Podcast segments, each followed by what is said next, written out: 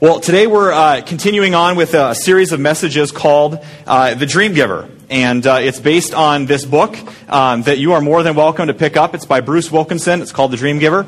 And those are in the back there. And you can pick up one of those if you would like for a small purchase fee. And we'd love to get that in your hands. It's going to be helpful as we're going through the series together. One of the best books I've ever read. And I don't say that about every book, but there's some books that really stir your heart and get you thinking about things like you never have before. And so I want to encourage you to pick that up if you haven't already. So it's our third week, and I couldn't be more excited about this series, and I hope that you've been reading along in that and kind of following this story. The reason we're going through Exodus, the reason that's been our scripture readings the last few weeks, is that God gave Moses a dream to lead the people out of Egypt into the promised land. And so that's kind of the backdrop to this whole story as well. But I think one of the reasons I'm really excited about this series is that sometimes I think one of the most overlooked obstacles to our faith is not always these deep, dark sins that we hide. It's not always the things that we fail to do. We think that those are obstacles and we can't grow in our faith unless we get rid of all our sin. But I think one of the things that so often we forget that gets in the way of us growing in our relationship with God is our beliefs about who we are, is our beliefs, our identity.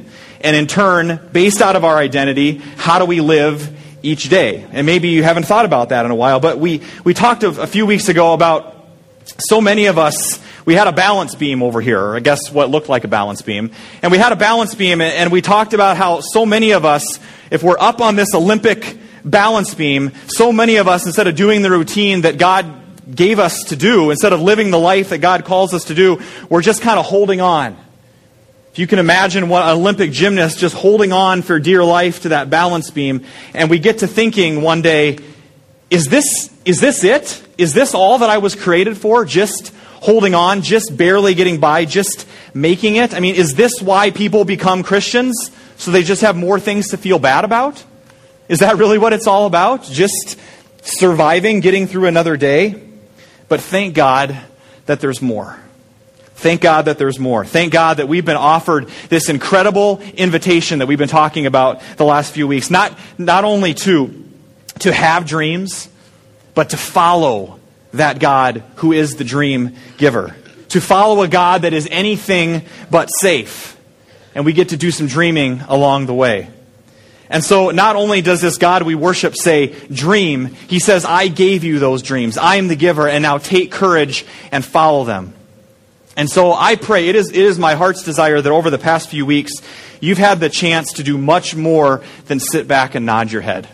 Because that's one part of being the church, right? One part of being the church is listening to God's word. But I pray that as we go throughout this sermon series, that it would not just be a head nodder.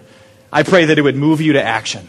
I pray that it would move you to wrestle with those things in your heart. That Sunday morning would just be the beginning of the rest of the week, of you wrestling with God and exploring that together. I pray that you've decided to say to God, God, I want everything that you have for me in this whole idea of dreams. God, I pray that God's opened up some of those desires of your heart and that you've been asking over the last several weeks, God, what is it that you have created me to do? Why have you put me here on this earth? And that looks different for every single one of us. So what is it for you? Maybe a dream that God has placed on your heart is to go back to school and to get your degree. Maybe it's to find that job where you finally feel like my gifts can truly be used here. Maybe it's to be a really, really good father to your children. See, sometimes I think we can get thrown off by all this idea of dreams and think that, so we're sitting around thinking, well, I have some desires in my heart, but they're not really that big, and they're these high and lofty goals. And sometimes I think we can be led astray when we say dreams. And we get thrown off by that language. And you might think, oh, my desires, they're not big or that important, but they are. Because they're yours, and the God who made you put them there. That's why they're important. And so what are your desires? What are your dreams this morning? Maybe it's to own your own company someday. Maybe it's that elusive dream of some creative project that just seems a little bit too out of the box, but it won't go away? What are the desires that God has placed on your heart that you've just kind of shoved under the rug all these years? What are those dreams and desires that God has put on your heart that you've just kind of locked up, or that you've let die? Or as we'll talk about later today, sometimes people can take those dreams away from you. Because I'm guessing that as we've gone through this series, you're hearing about all these dreams. Everybody's got dreams. La-da-da-da-da-da-da. And I'm guessing that one of your two reactions at some point might have been, one, this is kid stuff, right? We're watching clips from the movie Up the last couple weeks, so it's just kind of this floaty stuff up in the clouds. It's just for kids, right? That's something that we do when we're children, is we dream. So maybe that's one reaction. Maybe. Second reaction is maybe this. Okay. Even if I had a dream, even if God placed a big dream on my heart, there's just not time. Serious, John, let's get down to business and study the Bible. There's no time for dreams. It's not realistic. You see, my life is so far from chasing your dream. I've got bills to pay. I've got kids to take care of. I've got to get my marriage intact. I got some relationships that are broken. My job's not going so well. I've got deadlines to meet. I'm just trying to survive. I don't have time to ask God what His dreams are for me. Let's just get realistic. And I wonder if it's your desire to keep things realistic and tame that's holding you back from experiencing the freedom that God wants to usher you into. In other words, you're settling for life like a caterpillar. Let me explain. So, imagine that you're a caterpillar. Everybody kind of take your fingers like this. Just put them above your head. It'll just give you a better picture. Don't look around you, just do it. Put your hands up like this. You're a caterpillar. Okay. And what do caterpillars do? What do caterpillars? Some of you are like, I'm never coming back again. What do caterpillars do? What do they normally do? They eat, and they do what? They kind of squirm around. They crawl around. Like, if I'm a caterpillar, this is my life. Oh, look, a branch. I'm going to climb it, and that's whoa. And that's probably the most exciting thing that you're going to get to do your whole life, is to see how high you can climb up a weed, or a branch, or a leaf. And the rest of the time, your life is spent crawling in the dirt. You're a caterpillar, right? That's what you were created to do. Or so you think. So one day, you're a caterpillar, okay? You're still a caterpillar. You get the idea. You're still a caterpillar. And imagine with me, one day, you take a really, really, really long nap. Okay, some of you are like, I would love to be a caterpillar. So, you take a really long nap. Okay, you're asleep. And however long it takes, then you wake up from that nap. And you know, you're kind of wiping the gunk out of your eyes, the sleep out of your eyes. And you kind of raise your arms up and you stretch and you're like, get out of town, right? You gotta be kidding me. What in the world is this? And you kind of start flapping these things, right? And maybe your voice changes because you're going through puberty. And you start flapping your wings and you start to, like, you float up in the air, and you're like, what am I, Peter Pan or something? I'm a caterpillar. And you start to float, and it gets a little scary because you've never experienced this before. Your life is crawling in the dirt and crawling up weeds, and you've never experienced this before. And you start to float like, whoa, this is way out of my comfort zone. And so you just kind of go, I got to stop. And then you just fall flat on your face, right? And you're back down in the dirt. Because you weren't created to fly. You were just created to crawl around in the dirt. Remember, your identity is nothing but a chubby little worm. Right? I crawl in the dirt. And so we kind of laugh and giggle at that. I'm like, yeah, I know, the whole caterpillar butterfly thing. But how many of us are saying the same thing to our Creator these days? No, you don't get it. I'm just a teacher. I'm just an accountant. I'm just a stay-at-home mom. You see, I'm just a cashier at the store. I don't fly.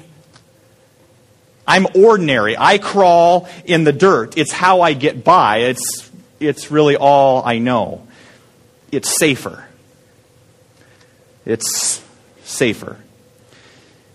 my relationship with God is really, really nice until it pushes me out of my comfort zone. It's really nice until it takes me to that edge that Pastor Mike talked about last week. And at that point, you have to decide, am I going to go back to being a chubby little caterpillar that crawls in the dirt, or am I going to embrace who God created me to be and fly? You were created to fly. You were created to fly.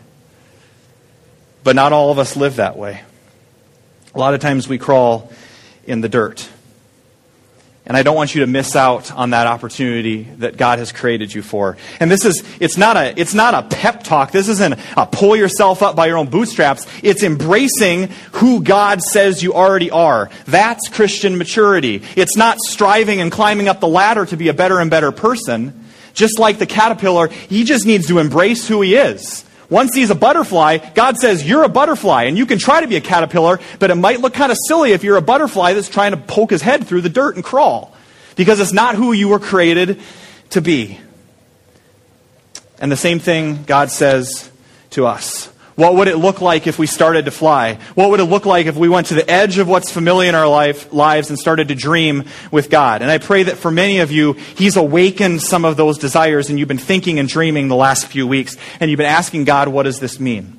And so last week we talked about, okay, so once we set out on our big dream, once we know what our dream is, there's a lot of internal fears and insecurities that we have to deal with. And if we're going to experience life with Jesus, we got to start moving beyond those. We got to start moving just beyond religion and start moving forward with the attitude of, Jesus, I want to follow you. Jesus, I'm going to follow you. And when I look at this book, it might ask me to do things that I don't want to do. So are we spectators to Christianity, or are we following Jesus? And that is the big question. When I look at Jesus' life, does my life look like his? That's the question. Am I going to move beyond comfortable Christianity? And we say, God, I'll go because I trust you. Not because it's not scary, but I'll go because I trust you. But this week, we kind of enter a new chapter in the story of the Dream Giver. If we've dealt with those internal fears, we say, okay, God, I trust you, and I'm moving out on my fear. The next thing that comes is what I want to call unexpected opposition. Unexpected opposition. We think we've dealt with our own fears, but then we run into opposition from the outside, right? What happens when God's dream for you, what happens when God lays something on your heart, and all of a sudden you hit roadblock after roadblock after roadblock? What happens when God's dream for you starts to get difficult, even painful? Well, our story in our scripture today speaks directly to that. So if you still have your Bibles open, let's flip those back to Exodus chapter 14, starting at verse 5. Exodus 14, starting at verse 5. If you can remember, God's big dream for Moses was to lead his people, the Israelites, out of slavery into Egypt and into the Promised Land. And our story picks up in verse 5 when courageously, so Moses has led the people out of Egypt. Against all odds, he's done this, and God's on his side, and God is with them, and he's creating all the plagues, and they escape Pharaoh, and they're moving out of Egypt, and all is going well for Moses and the crew. Thousands of them following behind. This is God's dream, so everything should go according to plan, right? Well, maybe not so much. We're following God, and it's been smooth sailing so far, but it's not going to stay that way forever. So let's look at verse 5 together. Pharaoh and his officials changed their minds. What have we done, letting all those Israelite slaves get away? They asked. Verse 6. So Pharaoh harnessed his chariot and called up his troops, and he took with him all his best chariots. The Lord hardened the heart of Pharaoh, the king of Egypt, and he chased after the people of Israel. So now, instead of the safe, predictable daily struggle of building pyramids in Egypt, think about this for a second.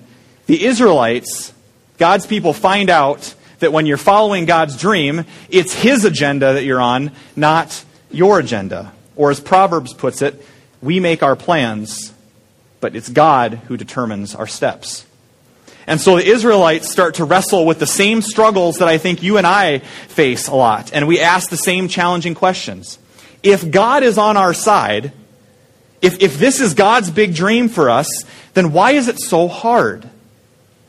If I've said, God, I'm going to live my life for you, I thought being a Christian made everything easier. Right? Shouldn't it just be a walk in the park? Well, maybe not. Where is God in pain? Where is God in struggle? And so verse 10, here's how they react. Maybe not the best way to react, but here's how they react. As Pharaoh approached, the people of Israel looked up and panicked when they saw the Egyptians overtaking them. They cried out to the Lord and they said to Moses, now if you're going to get the full effect of this, you kind of have to do it in a whiny voice. Everybody kind of go, whine. Just kind of get that whine. Yeah, so that's kind of what the Israelites are doing. You don't get the full effect of Scripture unless you do that. Okay, so they're whining. Verse 11, why did you bring us out of here to die in the wilderness? Weren't there enough graves for us in Egypt? What have you done to us? You can just imagine Moses is just pulling his hair out, right? It's like dealing with a room full of kindergartners, and they're just whining, and it's nap time. The Israelites need a timeout, but they just keep on bickering and complaining. Didn't we tell you that this would happen while we were still in Egypt? We said, leave us alone. Let us be slaves for the Egyptians. Do you realize what they're saying? Did you hear that? We prefer slavery to the unknown. We would rather be slaves in Egypt, building pyramids all day long, than follow God's big dream, because it's getting a little scary. And I wonder if you and I do the same thing when we encounter pain and suffering in our lives. When we're scared and confused, what's your normal reaction? Is it to complain like the Israelites did? Because it's so easy to point fingers. It's so easy to blame others and to just say, you know what? It's not worth it. Trusting God is just too hard right now. Nothing's changing in my life. And in the end, what we do is that we go back to standing on the balance beam, settling for an ordinary life as a caterpillar, instead of bracing the unknown and the mystery of following God. But I don't know about you, but I think what the Israelites didn't get that day is that God is a God for today. God is a God for today. God is a God for right now. And I don't know about you, but I need a God for today. I need a God that knows exactly what I'm dealing with, what I'm going through in my life right now. But far too many voices in the religious circles will say this. When you're experiencing pain and struggle and suffering and frustration in your life, here's what you hear. Oh, just hang on. It'll be fine because we'll all go to heaven someday and then it'll be great. And you're left there saying, yeah, but what about now? What about right now?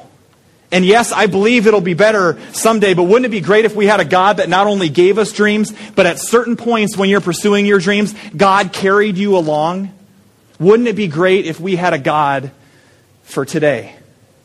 And so listen to God's heart through Moses. Back to the scripture in verse 13. Moses' words, he says, do not be afraid. Just stand still and watch the Lord rescue you today. The Egyptians you see today will never be seen again. Verse 14, the Lord himself will fight for you. Just stay calm. And so you might be saying today, there is no way that I can even dream because I'm in such a deep hole in my life. I've got so many mistakes and burdens and all of that from my past that there is no way that God could fix all my problems. I'm in such a deep hole that, you know what, it's not even worth dreaming anymore. I'd rather go back to Egypt. I'd rather go back to the safe and predictable slavery that I've been living in. But God says, I don't promise to fix all of your problems, but God says, I will fight for you, and I will continue to rescue you. As he says to the Israelites, when God says, I'm going to rescue you, that's not a one-time thing. God keeps saving us every single day. And God says to you, every single one of us today, I have sent my son. I have sent my son so that you could have life today. And that life may not be ideal, but today you have breath in your lungs and you have a community here who loves you and you have been given a purpose that's far beyond maybe anything that you could ever imagine. And you have to remember that today. Regardless of what the circumstances are in your life, your dream is still real, and nobody can take that away from you because God gave it to you. You want a God for today, you got him. He's here, and he's real.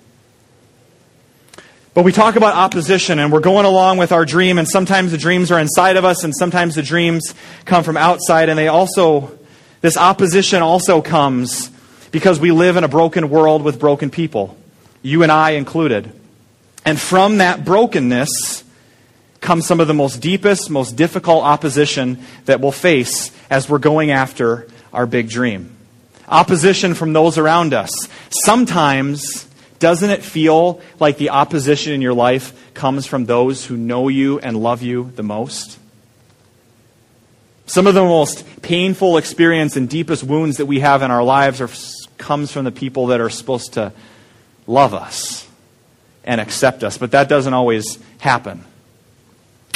And all too often, the messages that we've been told throughout our lives, if we've moved out of the ordinary, it's those people and usually that are right around us. And instead of saying, "What a dream! That's awesome! Go for it! I believe in you!" here's what we normally hear. "Are you crazy?" Ever heard that before? "That'll never work. You got to be out of your mind." "Oh, I've seen that before." "Yeah, that's not really unique. It's impossible." You ever heard those things before? And just for the sake of today, we're going to call those people border bullies. Say border bullies. Now say it 3 times fast. No, I'm just joking. It's hard. Yeah. Okay, border bullies. So you've moved past the border of the familiar and you've invaded their space. We've got these border bullies and they're standing around you and they're saying, "No, that dream is a little bit too crazy. No, you're invading on my space." And so who have been some of the border bullies in your life? Chances are, because your parents are imperfect like my parents, it's been your parents. Chances are, it's maybe your siblings. Chances are, it's that close circle of friends. Or maybe it's just people that you've continued to run up against. Maybe if it was your parents, you can identify with Rudy. Remember Rudy Ruettiger? He is that small-town kid from Indiana. His life dream, his life goal, and his ambition was to play football for the University of Notre Dame. But that's not how it worked out in his family. Ruettiger boys worked at the mill. You go into the family business. You don't dream. Have you ever been misunderstood in your life? Let's take a look as Rudy faces some opposition from his father.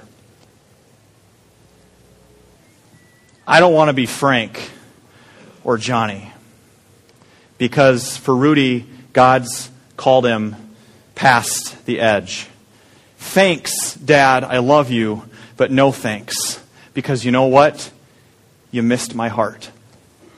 Sometimes we just completely miss each other's hearts. We're blind to the glory that God has set inside the people that are sitting next to you today. Did you hear what his dad said? Just be happy with what you have. Just be happy with what you got. That should be enough. And hear me say this, there's nothing wrong with being content except when it gets in the way and except when it makes you settle for less than God created you for. And when we dream, we share our hearts with others, and opposition comes in all sorts of different ways. Have you ever experienced a border bully to your dream?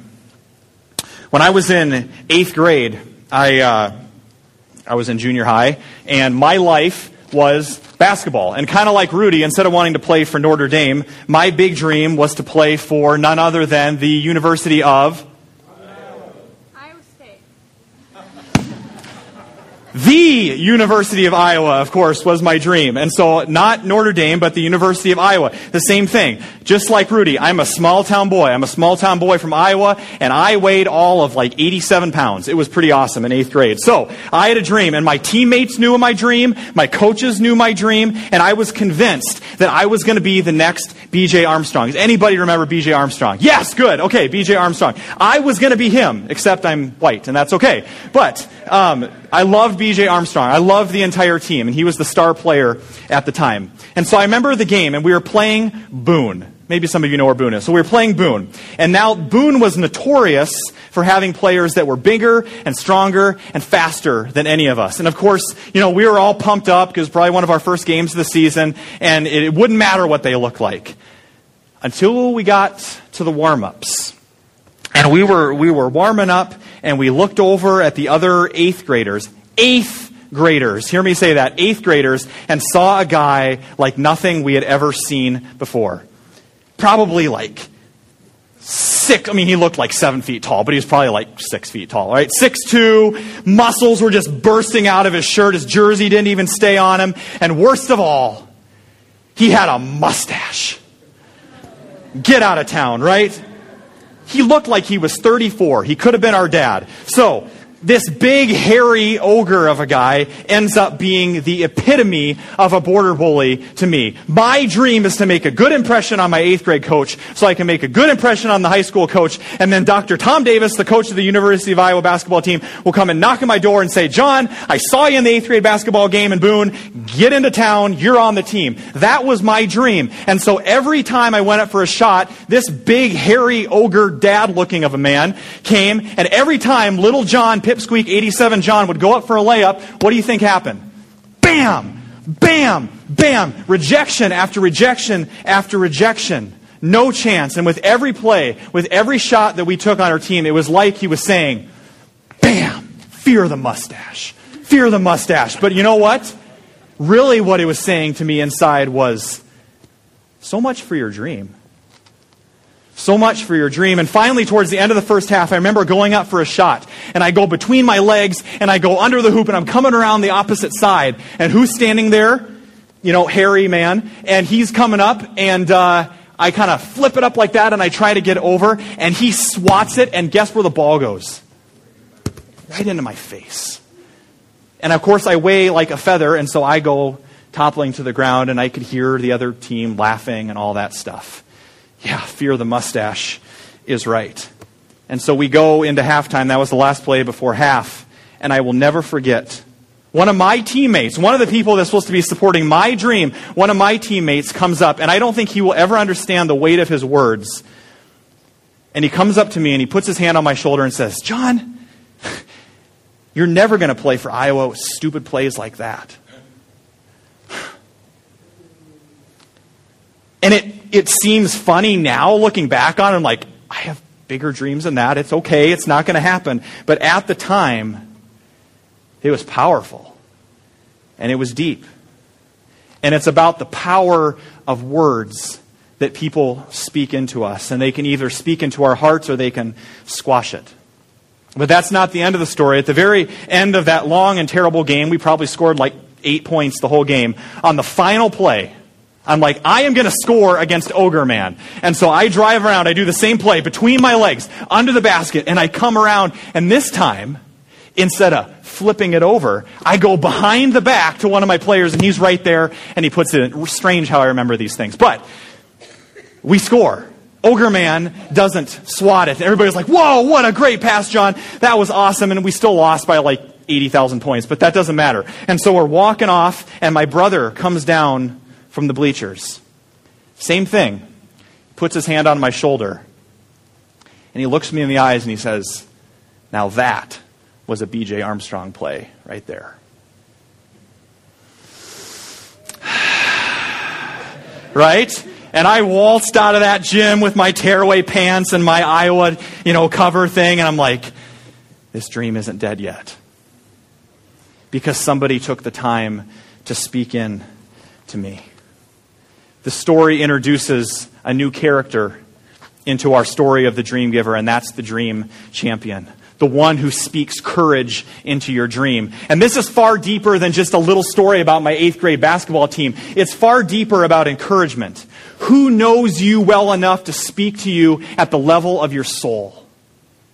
And at the time, that was the deepest thing about me, and my brother knew that. What is it for you? Who around you knows you well enough to speak to you at the level of your soul? If you had a dream today, is there anybody around you to walk with you? Does anybody know the real you? You see, we have the power in our words to speak life or death. Proverbs 18 says this, the tongue has the power of life or death. We can give life by our words, but also by our actions. Switching sports, again, I want to go back to Rudy one last time. And you remember Rudy had people in his life that squashed his dream, and he had people in his life that spoke into his dream.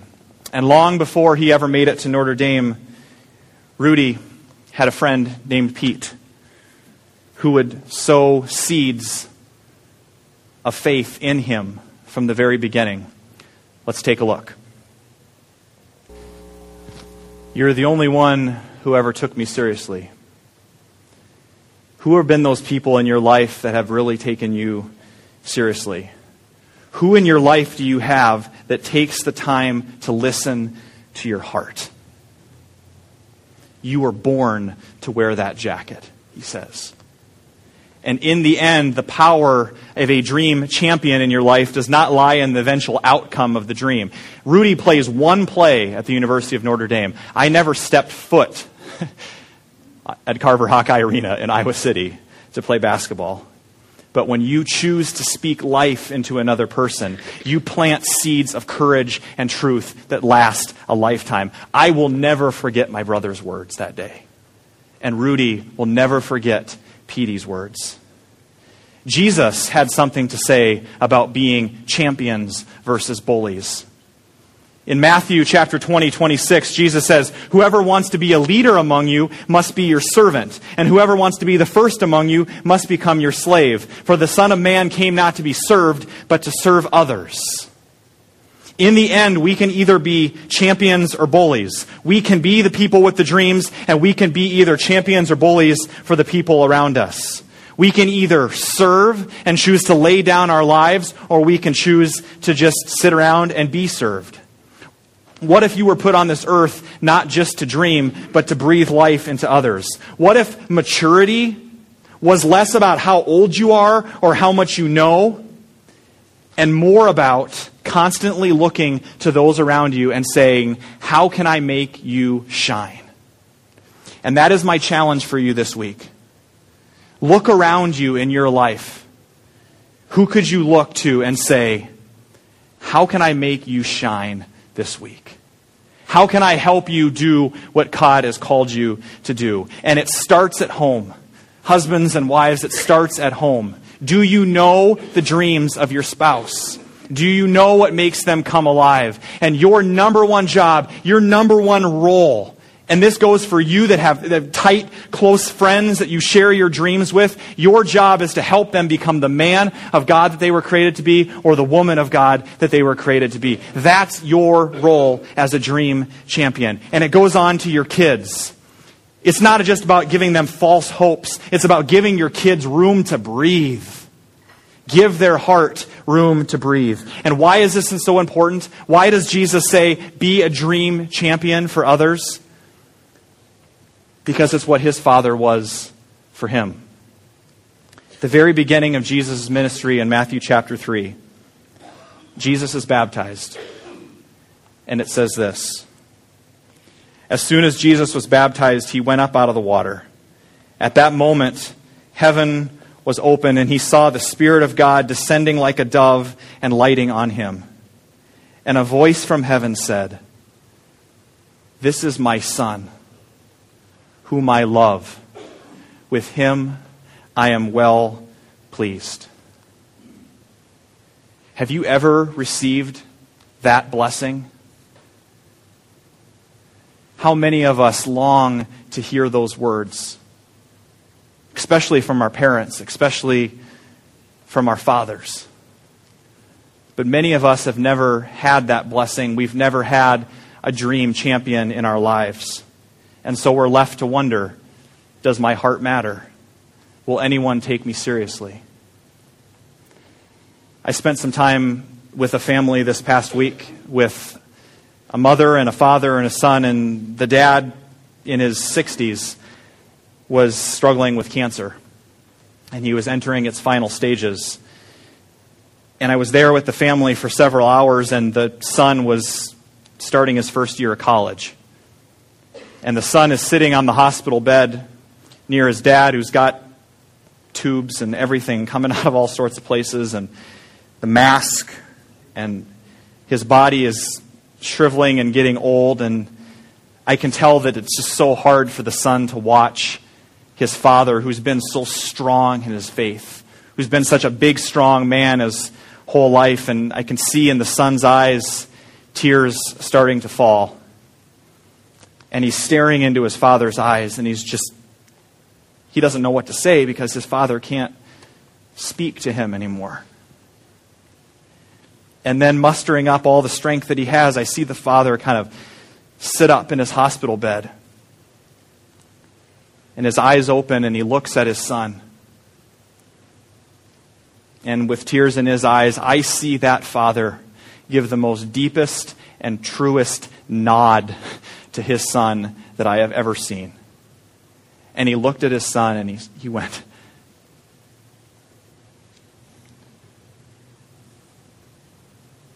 and the son started to weep. Far more than a nod, it was a father saying to his child, "You are my son. With you, I am well pleased." Wherever you go in your life, whatever path you choose, opposition will come from inside of us and from the border bullies that surround us. And when you face setbacks in your life, you have to remember the one that said, "I will never leave you and I will never forsake you." And no one can ever take that away from you. You are my son. You are my daughter. No matter where you're at on your journey today, regardless of whether you've experienced that blessing in your life, may you know, every single one of you, may you know that your Father in heaven looks at you today and he gives you the nod of approval. And he says, "I love you." And he gives you that blessing and he says, "Go and be a blessing to others." Be a dream champion today.